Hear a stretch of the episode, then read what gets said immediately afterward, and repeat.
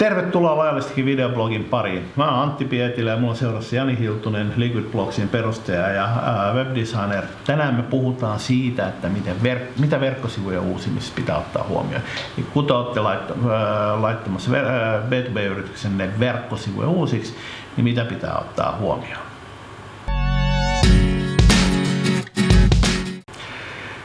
Ihan ensimmäinen lähdetään liikkeelle varoituksesta. Ää, tavannut hirveästi yrityksiä viime aikoina ja hyvin monilla on ollut verkkosivuprojekti tapahtunut äskettäin ää, tai ollaan just tekemässä ja mä oon päässyt seuraamaan mitä lopputuloksena on. Mehän ei sitä toimitta, olla toimittamassa, vaan mä ollaan ollut rinnakkain. Jani on to, toki heidän firma toimittaa näitä, mutta tota, nyt ihan yleisesti me puhutaan.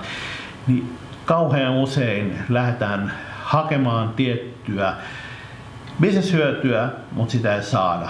Ja tyypillinen tilanne liittyy siihen, että se mitä haetaan, niin verkkosivujen uusiminen ei ole siihen ratkaisu, tai ainakaan se ei ole ratkaisu siihen yksistään.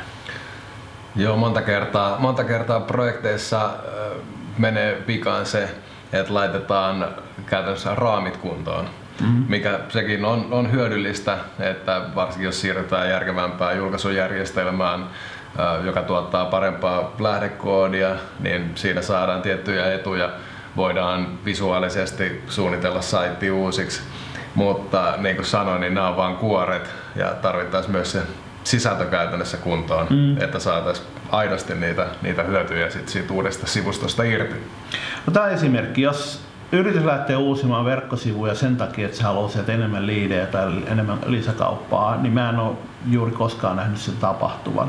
Siis jos puhutaan puhtaasta verkkosivuprojektista. Sen sijaan, jos se verkkosivut ei tue nykyistä toimintaa, tuotteesta palvelusta on muuttunut, niin silloin, silloin varauksin tapahtunut se, mitä on niin kuin, lähdetty hakemaan, mutta usein sillä kaupallisesti ollut merkitystä. Ja sitten kauhean usein lähdetään uusiin webisaittiin sitä varten, että me ei pystytä hallinnoimaan sitä itse. Ja valitettavan usein se, mitä me saadaan, on webisivuilta me edelleenkään pystytä itse hallinnoimaan. Ja tässä on siis sekä ostajassa myyjässä se, myyjässä vikaa. Me ostajina ää, määritellään meidän tavoite, mutta jossain vaiheessa se valahtaa silleen, että se niin kuin meneekin liian tekniseksi ja samaten myyjä, myyjä myy webisivuprojektia lääkkeenä siihen sun tähän ongelmaan. Kun useimmiten kysymys on siitä, että verkkosivujen uusimisen lisäksi pitää myös tapahtua jotain muuta. Eli esimerkiksi pitää siitä aloittaa sisältömarkkinointi, pitää tehdä hakukoneoptimointi, ei pelkästään teknistä, vaan myöskin sisällöllistä tai, tai mainontaa. Kyllä tuosta ylläpitopuolesta voisi sanoa sen verran, sen verran, että monta kertaa tulee törmättyä vielä sellaisiin, mitkä itselle tuntuu hyvin, hyvin niin kuin eilispäivän haasteilta, eli kuvan lataaminen verkkosivuille on vaikeaa, mm. mikä ei pitäisi olla missään nimessä vaikeaa, vaan, vaan hyvinkin superhelppoa. Mutta sitten toisaalta se ylläpitopuoli, muutenkin, niin ei nyky, nykypäivänä tulisi vaatia ollenkaan koodin näkemistä tai mitään, mitään mm. tätä koodaamista, eli pitäisi olla julkaisujärjestelmä, julkaisujärjestelmä millä, millä ylläpitotoimit pystyy, pystyy se ylläpitäjä tekemään minuuteissa ja käytännössä parhaimmillaan, parhaimmillaan niin kuin ihan suunnittelutöitäkin pystytään tekemään ilman koodaamista nykyään. Joo, ja varmaan aika tärkeää ainakin minä arvostan sitä, että mä, kun mä teen verkkosivuun muutoksia, niin mä haluan nähdä, mitä mä oon saamassa. Ja mä en ainakaan osaa kirjoittaa, niin kun, jos mä näen sen, niin kun, jos se lopputulos on hyvin erinäköinen visuaalisesti kuin se, missä mä niin tuotan sitä sieltä. Kyllä, siis nykyajan parhaimmat, parhaimmat julkaisujärjestelmät, kun käytetään tällaista termiä what you see is what you get, ja sehän käytännössä tarkoitin tämmöistä HTML, HTML-tekstieditoria aikanaan, mm. Antti ainakin tietää, mm. tietää mistä puhutaan. Mm.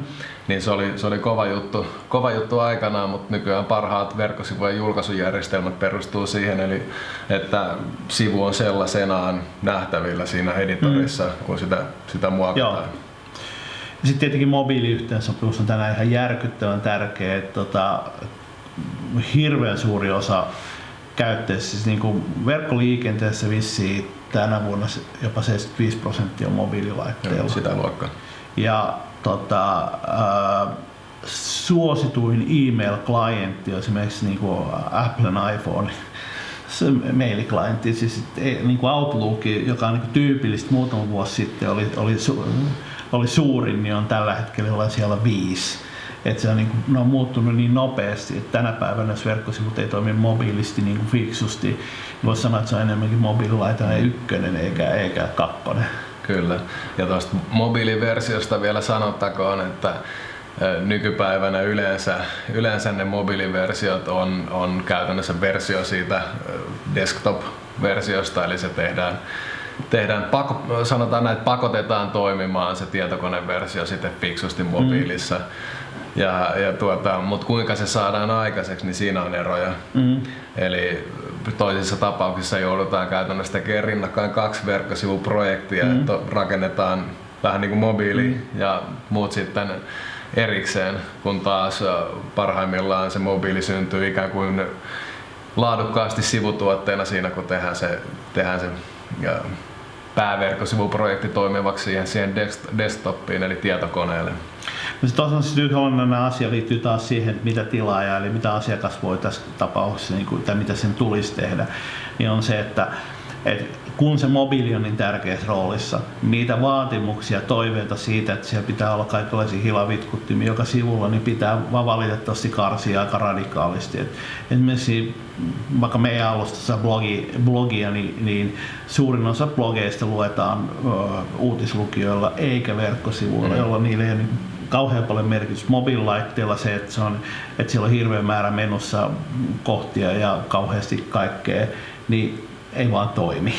Eli sitten me ollaan siinä, että meillä on karsittu versio mobiiliin, mutta mobiili on kuitenkin pääasiallinen käyttöväline, jos ei tänä vuonna, niin, niin ensi vuonna tai seuraavana viimeistään teenkin tapauksessa. Niin täytyy lähteä sieltä tilaajapäästäkin liikkeelle. Kyllä, ehdottomasti. Ja, ja niin kuin mahdollisimman paljon asioita pitää, pitää nykyään pystyä tekemään, mm-hmm. tekemään automaattisesti. Eli tuossa meidän, meidänkin alustassa, kun se mobiiliversio syntyy, niin siinä lennosta, lennosta karsitaan paljon, paljon visuaalisia elementtejä, mm-hmm. elementtejä pois, kun tiedetään, että mobiilissa ne on vaan tiellä ja haitaksi. Mm-hmm. No sitten vielä mennään siihen, että mitä, mitä pitää ottaa huomioon kun valitsee toimittajaa niin, ja, ja ja näin, niin, niin yksi asia, mikä on mun mielestä järkyttävän tärkeä, niin on se, että mä ainakin haluan niin kuin, äh, lähes sataprosenttisen tee se itse jutut. Mä saan tehtyä kaikkia muutoksia, mitä mä haluan. Se on hirveän tärkeää sen äh, sivusto-optimoinnin näkökulmasta, mutta samaan aikaan mä en tykkää tuotteessa, mä en saa mitään tukea. Ja nyt tuen lisäksi mä ehkä web varsinkin mä haluan palvella, jos mä tarvitaan graffaa, niin se saa niin kuin jostakin ostaa. Eli, eli mä saan, saan apuja siihen silloin, kun mä menen sellaisiin visuaalisiin haasteisiin, joita mä en pysty enää itse hanskaamaan.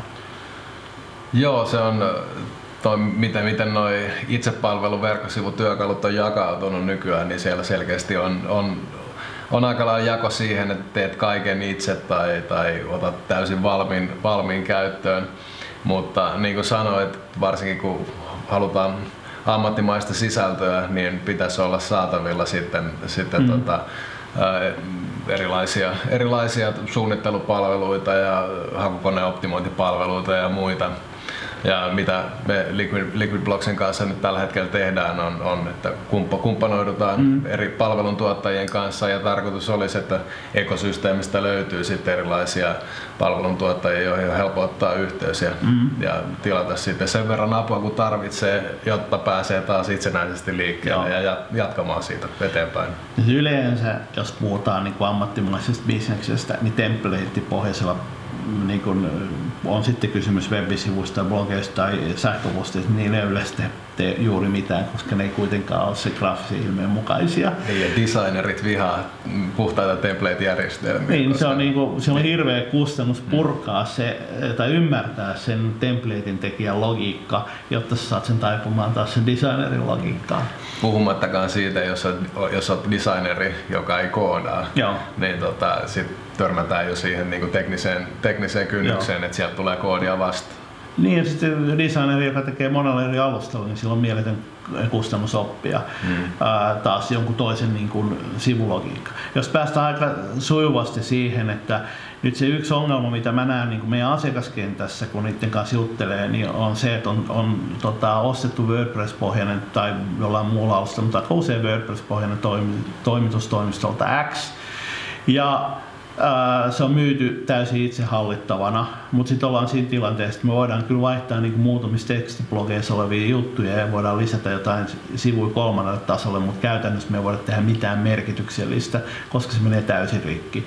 Ja tässä tullaan taas siihen, että jokainen designer tyypillisesti pyrkii luomaan näille, näille oman, äh, voisiko sanoa, frameworkinsa siitä äh, ilmetempleiteistä, mm. jota se muokkaa. Ja tästä tullaan taas siihen, että jengi joutuu vaihtamaan WordPress-toimituksesta WordPress-toimitukseen koko jutun, ei voi vaihtaa pelkkää toimistoa just sen takia, että nämä toteutukset on niin erilaisia. Ja tämä on sellainen, mitä pitäisi ehdottomasti, ehdottomasti varoa, se niin kuin unelma siitä tai myyntilupaus, että se on perustuu johonkin laajalti tunnettuun alustaan, että toimistoa voisi vaihtaa, niin se ei näytä vain yleensä toteutuvan. Joo, siinä niin kuin pohjimmaisena niin kuin syynä, syynä on mun mielestä se, että kuitenkin suurin osa julkaisujärjestelmistä mukaan lukee WordPress on, on insinöörien insinööreille tekemä ja sitten nämä toimijat, jotka tekee, tekee siinä niin kuin luovaa, luovaa prosessia, tulee vähän ulkopuolelta. Ja se johtaa usein siihen, että kun vaikka tehdään, tehdään avaimet käteen prosessi, niin ne avaimet ei kuitenkaan sen projektin jälkeen jää sille asiakkaalle. Se asiakas ei kuitenkaan pääse mm. ajamaan sitä autoa ja huolattaa autoa ja, ja näin. Eli se on, se on, se on suuri haaste ja tos meille on valunut WordPress, äh, ihan niin kuin näyttäviä WordPress-asiakkuuksia mm. ja sivustot on, tehty, sivustot on käytännössä tehty ihan sen WordPressin näköiseksi, mutta ajatus on ollut vain se, että mm. saadaan, saadaan sit paremmat ja joustavammat työkalut siihen, siihen tota, ylläpitoon jatkossa ja voidaan oikeasti ajaa sitä autoa. Mm. Joo, mutta siis siinä oli jotakuinkin ne, me, mitä meillä nyt on verkkosivun uusimiseen mitä kannattaa ottaa huomioon, sen tiivistää, että katsoo ne tavoitteet ja ymmärtää sen, että se ratkaisu, mitä siellä on hankkimassa, niin oikeasti täyttää ne tavoitteet. Verkkosivujen uusiminen ei useimmitenkaan projektina tuo muuta kuin sen viidestä 20 tonnin kustannuksen ja kaupallisia hyötyjä sit on useimmiten vaikea mitata, jos se tehdään pelkästään. että se vaatii yleensä, yleensä muuta markkinointityötä.